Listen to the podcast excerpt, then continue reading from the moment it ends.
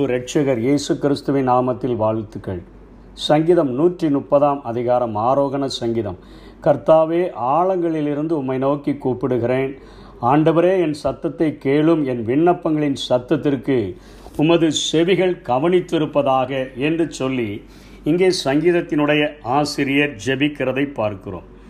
மரண கிணற்றிலிருந்து எனக்கு ஒரு மறுவாழ்வு தாரும் ஆண்டவரே என்று ஜெபிக்கிற ஒரு விண்ணப்பமாக இது அமைந்திருக்கிறதை நாம் பார்க்கிறோம். அநேக நேரங்களிலே உலக மக்கள் மரண கிணற்றை அவர்களே தேடிக்கொள்ளுகிறார்கள். அதாவது பாவத்தின் சம்பளம் மரணம் என்கிற நிலைமையிலே பாவங்களை அதிகமாய் செய்கிறபடியினாலே வாழ்க்கையில் எல்லாவற்றையும் இழந்தவர்களாக சாகர தருவாயில் ஆண்டவரை நோக்கி முறையிடுகிறது போல ஒரு காரியத்தை இந்த பகுதி காட்டக்கூடியதாக இருக்கிறது. இன்னொரு காரியம் அவர்கள் ஆண்டவருக்காக பிரகாசித்திருந்த போதிலும் அநேக நேரங்களில் மக்களால் இப்படிப்பட்ட மரண கிணறுகளிலே அவர்கள் விழும்பொழுது ஆண்டவரை நோக்கி முறையிட்டதாக நாம் வேதத்திலே பார்க்க முடியும்.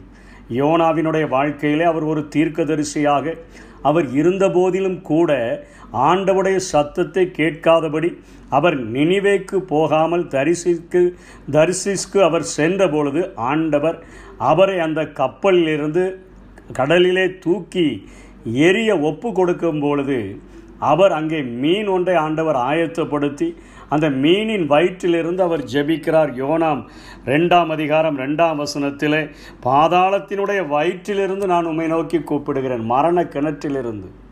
கடற்பாசிகள் எல்லாம் என்னை சுற்றி கொண்டது என்று சொல்லுகிறார்.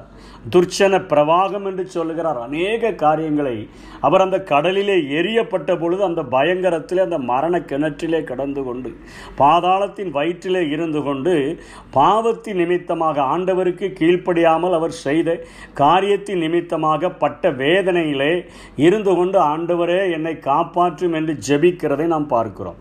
கர்த்தாவே ஆழங்களிலிருந்து உம்மை நோக்கி கூப்பிடுகிறேன். தாவிதும் தன்னுடைய சங்கீத பகுதியிலே சொல்லுகிறார் உளையான சேற்றிலிருந்து என்னை தூக்கி எடுத்து என் கால்களை கண்மலையின் மேலே நிறுத்தி என் அடிகளை உறுதிப்படுத்தி என்று சொல்லுகிறார். அந்த உளையான சேற்றில் சிக்கி கொண்டவங்க பிழைப்பது கடினம். அப்படிப்பட்ட அந்த சேற்றிலே பாவ சேற்றிலே சிக்கிக்கொண்ட என் வாழ்வை காப்பாற்றுகிறதற்கு ஒருவர் உண்டென்று சொன்னால் அது நீர் மாத்திரமே நீர்தான் என்னை தூக்கி எடுத்து என் கண் கால்களை கண்மலையின் மேலே நிறுத்தி என் அடிகளை நீர் உறுதிப்படுத்த முடியும் என்று சொல்லி அவர் இங்கே முறையிடுகிறதை நாம் பார்க்கிறோம். எரேமியாவுடைய வாழ்க்கையிலே புலம்பல் மூன்றாம் அதிகாரம் ஐம்பத்தி ஐந்தாம் வசனத்தில் எரேமியா இப்படியாய் புலம்புகிறார் மகா ஆழமான கிடங்கிலிருந்து கர்த்தாவே உம்முடைய நாமத்தை பற்றி கூப்பிட்டேன் என்று சொல்லுகிறார். இவருடைய வாழ்க்கையில் என்ன நடந்தது? இவர் என்ன தவறை செய்தார் என்று சொன்னால் எரேமியா யோயாக்கீம் அவருடைய நாட்களிலே அவர் ஏசாயாவுக்கு அறுபது வருடங்களுக்கு பின்பாக தீர்க்கதரிசியாக இளம் வயதிலேயே ஆண்டவரே அவரை பிடித்து இழுத்து வந்து தீர்க்கதரிசியாக மாற்றின பொழுது இவருடைய தீர்க்க தரிசனத்துக்கு அப்புறம்தான் நேபுகாத் நேச்சார் அந்த இஸ்ரேல் தேசத்தை யூதா பட்டணங்களை எருசலேம் நகரத்தை எல்லாம் தீக்கிரையாக்கின நாட்கள் அது நிறைவேறிற்று. அந்த தீக்கிரையாக்கப்பட போகிற அந்த சூழ்நிலைகளை தன்னுடைய தரிசனத்திலே கண்டவராக ஆண்டவருடைய வார்த்தைகளை பெற்றவராக அன்றைக்கு இருந்த ராஜாக்கள் தங்களுக்கென்று திருப்திப்படுத்தக்கூடிய தீர்க்கதரிசிகளையும் ஆசாரியர்கள் தங்களை திருப்திப்படுத்தக்கூடிய தீர்க்கதரிசிகளையும் ஜனங்கள் தங்களை தீர்ப்ப தீர்க்க திருப்திப்படுத்தக்கூடிய தீர்க்கதரிசிகளையும் வைத்திருந்த பொழுது அங்கே எரேமியா கர்த்தருடைய வார்த்தையை தெளிவாக இந்த பட்டணம் இப்படிப்பட்ட ஒரு கொடுமையான நிலைமைக்கு இந்த மதில் இடிக்கப்பட்டு போக போகிறது என்கிறது போல இது அழிக்கப்பட போகிறது தீக்கிரையாக்கப்பட போகிறது என்கிற தீர்க்க தரிசனத்தை எல்லாம் சொன்னது நிமித்தமாக தன்னுடைய குடும்பத்தாராலும் பகைக்கப்பட்டு அங்கே அரசாட்சி செய்யக்கூடிய அரசனால் கொலை குற்றவாளியாக நியமிக்கப்பட்டு அநேக முறையில் சிறையில் அடைக்கப்பட்டு ஒரு முறை அவர் இப்படிப்பட்ட ஒரு மகா கிடங்கில உளையான சேர் இருக்கிற இடத்துல அவர் தூக்கி போடப்பட்டார் உள்ள முங்கிக் கொண்டே இருக்கும் பொழுது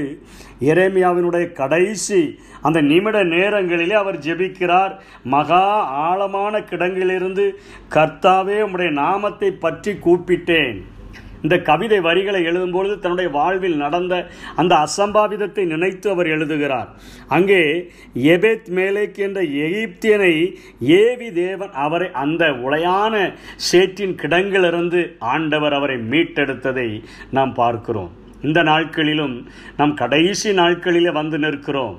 இன்றைக்கு இவரை போல ஆட்கள் தான் இன்றைக்கு தீர்க்க தரிசனம் சொல்லுகிறதற்கு ஆண்டவர் தேடிக்கொண்டிருக்கிறார் ஜனங்களை எச்சரிக்கும்படியாக தேவ சன்னிதானத்தில் கதறுகிற ஒரு தேவ மனிதனைத்தான் ஆண்டவர் தேடுகிறார். எரேமியா என்னுடைய கண்கள் கண்ணீர் ஊற்றுமானால் நலமாயிருக்கும் என்றெல்லாம் ஜெபிக்கிறார். என் தலை தண்ணீரானால் நலமாயிருக்கும் என்று ஜெபிக்கிறார். ஆண்டவுடைய சன்னிதானத்திலே தன்னுடைய அந்த பட்டணத்திலே நேரிடப் போகிற அழிவுகளுக்காக கதறுகிறார். ஆனால் அவர் ராஜாக்களை மற்றவர்களையும் பார்க்கும் பொழுது தைரியமாக நிருபங்களை எழுதி பாருக் என்பவனுடைய கரங்களிலே கொடுத்து அவர்கள் யாராயிருந்தாலும் தெளிவாக ஆண்டவுடைய வார்த்தை வைராக்கியமாய் பேசுகிற ஆண்டவராக இருந்தார் அந்த விளிம்பில் அந்த தேசத்தின் அழிவின் விளிம்பில் தீர்க்க தரிசனம் சொன்ன எரேமியாவுக்கு ஆண்டவுடைய வார்த்தையை சரியாக சொன்ன எரேமியாவுக்கு கிடைத்த மகா பெரிய தண்டனை ஒரு மரணக்கிடங்கு உளையான சேரு அதில் சாக போகிற நேரத்தில் அவர் ஆண்டவரை நோக்கி கூப்பிட்ட பொழுது ஆண்டவர் அங்கே ஒரு எகிப்தியனை எழுப்பி அவரை காப்பாற்றினதை நாம் பார்க்கிறோம். அங்கே ஏறே தீர்க்கதரிசிகளாக இருக்கக்கூடியவர்களுடைய குணாதிசயங்களை கீழே உள்ள வசனங்கள் குறிப்பிடக்கூடியதாக இருக்கிறது? தங்களை ஆண்டவுடைய சமூகத்திலே தாழ்த்துகிறதை நாம் பார்க்கிறோம். எல்லா மனிதர்களும் பாவம் செய்து தேவ மகிமையற்றவர்களாகி என்கிறது போல இவர் இங்கே இந்த சங்கீதத்தின் ஆசிரியர் ஜபிக்கிறார். கர்த்தாவே நீர் அக்கிரமங்களை கவனித்திருப்பீரானால் யார் நிலை நிற்பான் இந்த பூமியில் யார் தான் நிற்க முடியும்? எல்லாரும் பாவம் செய்து எல்லாரும் தேவ மகிமையற்றவர்கள் தான் உம்முடைய கிருபையினால தானே நாங்கள் உண்மை கூப்பிடுகிற ஒரு பாக்கியத்தை பெற்றிருக்கிறோம். உமக்கு பயப்படும்படிக்கும் இடத்துல மன்னிப்பு நிறையா உண்டு ஆண்டவரே. நான் உமக்கு மாத்திரம் காத்து காத்திருக்கிறேன். என் ஆத்மாவும் காத்திருக்கிறது. உம்முடைய வார்த்தையை நான் நம்பி இருக்கிறேன் ஒரு சாமக்காரன் எப்படிலாம் காத்திருப்பானோ அது எப்போ விடியோன்னு சொல்லி விடியற் காலத்துக்காக ஒரு வாட்ச்மேன் எப்படி காத்திருப்பானோ அதை விட அதிகமாக என் ஆத்மா நீர் என்னுடைய வாழ்விலை நிறைவேற்ற போகிற இவ்வளோ பெரிய ஒரு ஆண்டவரை விடுதலைக்காக காத்து கொண்டிருக்கிறது என்று சொல்லி இங்கே சங்கீதத்தினுடைய ஆசிரியர் முறையிடுகிறதை ஜெபிக்கிறதை நாம் பார்க்கிறோம். இதை இறைமையாவுடைய வாழ்க்கையில் இந்த வசனங்களை அப்படியே நாம் போட்டு பார்த்தோம் என்று சொன்னால் அவர் இப்படிப்பட்ட ஒரு நிலைமையில மரணத்தின் விளிம்பில் மரண கிடங்கில் இருந்து அவரை நோக்கி ஆண்டவரை நோக்கி ஜெபித்த பொழுது ஆண்டவர் அவருக்கு மறுவாழ்வு கொடுத்ததை பார்க்கிறோம். அதை தான் எட்டாம் வசனத்தில் சொல்லி செபிக்கிறார் விசுவாசத்தோடு கூட இஸ்ரவேலை அதன் சகல அக்கிரமங்களினின்று மீட்டுக் கொள்ளுவார். பாவத்தினுடைய அந்த அகோரத்தினுடைய குழியிலிருந்து மீட்டுக் கொள்ளுவார். இந்த மகாபெரிய மற்றவர்களால் உண்டாகிற தண்டனையிலிருந்தும் ஆண்டவர் நம்மை ரட்சிக்க வல்லமையுடையவர் என்பதை இந்த பகுதியானது நமக்கு குறிப்பிட்டு காட்டக்கூடியதாக இருக்கிறது. இன்றைக்கு கடைசி நாட்களில் வாழ்ந்து கொண்டு இருக்கிறோம் இயற்கையெல்லாம் அவருடைய வருகையை ஒத்துக்கொள்ளுகிற ஒரு நாட்களில் வாழ்ந்து கொண்டிருக்கிறோம். தேவன் இந்த உலகம் செல்லுகிற இந்த உலகத்தின் மக்கள் இவ்வளவு நிர்விசாரமாய் வாழ்கிற வாழ்க்கையை குறித்து அவருடைய சமூகத்துக்கு செல்லுகிற நேரமெல்லாம் கண்ணீர் சிந்துகிற நிலைமையில் தான் ஆண்டவர் வைக்கிறார். ஆனால் அவர் கொடுக்கிற எச்சரிப்பின் செய்தியை நாம் எரேமியாவை போல சொல்லுகிறதற்கு நாம் அழைக்கப்பட்டிருக்கிறோம். இன்றைய நாளிலே இன்றைய தினத்திலே நாம் பார்க்கிறோம் பதினாலு அந்த டிஸ்ட்ரிக்டில் இன்றைக்கு உஷ்ணத்தினுடைய தாக்கம் அவைகள் நூற்றி பத்து டிகிரி நூறை தாண்டி சதமடித்து நிற்கிற நிலைமையை நாம் பார்க்கக்கூடியவர்களாக இருக்கிறோம். கடைசி நாட்களிலே இந்த சமுத்திரத்தினுடைய சமுத்திரத்தினுடைய அலைகள் மகா முழக்கமாக இருக்கும் என்று வேதம் சொல்லுகிறபடி அந்த காரியங்கள் நடந்து கொண்டே இருக்கிறது.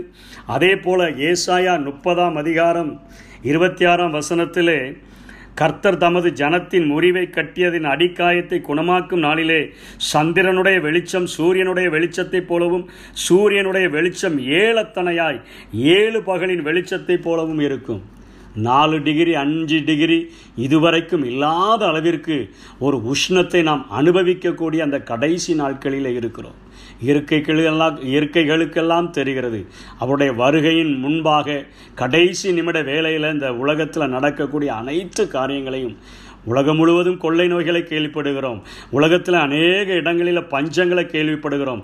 யுத்தங்களை கேள்விப்படுகிறோம். யுத்தங்களின் செய்திகளை கேள்விப்படுகிறோம். அதே போல் இதுவரைக்கும் உண்டாகாத அளவுக்கு சூரியனுடைய வெளிச்சமானது வெளிச்சம் ஏலத்தனையா ஏழு பகலின் வெளிச்சத்தை போல் அத்தனை உஷ்ணமாக இன்றைக்கு அடிக்கக்கூடிய அந்த வெயிலின் தாக்கத்திலே வாழ்ந்து கொண்டிருக்கிற நாம். ஆண்டவர் வாசல் அருகே வந்துவிட்டார் என்பதை உணர்ந்தவர்களாக ஆண்டவரே அவர் ஜெபித்தது போல சங்கீதக்காரன் ஜெபித்தது போல எங்களை ஆண்டவரே ஆழங்களிலிருந்து நாங்கள் உம்மை நோக்கி கூப்பிடுகிறோம். எங்கள் சத்தத்தை கேளும். இந்த உலகத்தினுடைய இந்த காரியங்களிலிருந்து கூக்குரல் இடுகிறோம் ஆண்டவரே. நீர் எங்களுக்கு மரண கிடங்கிலிருந்து மறுவாழ்வை எங்களுக்கு நீர் தரும்படியாய் வேண்டுகிறோம் என்று சொல்லி நாம் ஜெபித்தோம் என்று சொன்னால் அவருடைய வருகையில் கைவிடப்படாதவர்களாக நாம் மாற முடியும். மற்றவர்களுக்காக கண்ணீரோடு கூட இறைமையாவைப் போல ஒரு தேசத்துக்காக கண்ணீர் வடிக்கிறவர்களாக நாம் ஜெபித்தோம் என்று சொன்னால் நம்முடைய ஆவியைப் போல பெற்ற அநேகரை நாம் ஆண்டவருக்கென்று ஆதாயப்படுத்த முடியும். அப்படிப்பட்ட கிருபைகளை தேவன் நமக்கு நமக்கு தந்தருள்வாராக. ஆமை விடியலுக்காய் காத்திருக்கும் காவலனை பார்க்கிலும் என் நெஞ்சம் ஆவலுடன் உமக்காய் ஏங்குதையா? என் நெஞ்சம் ஆவலுடன் உமக்காய் தந்தையா? உம்மை நோக்கி கதவுகிறே விரைவாய் உதவி செய்யும். உம்மை நோக்கி கதறுகிறே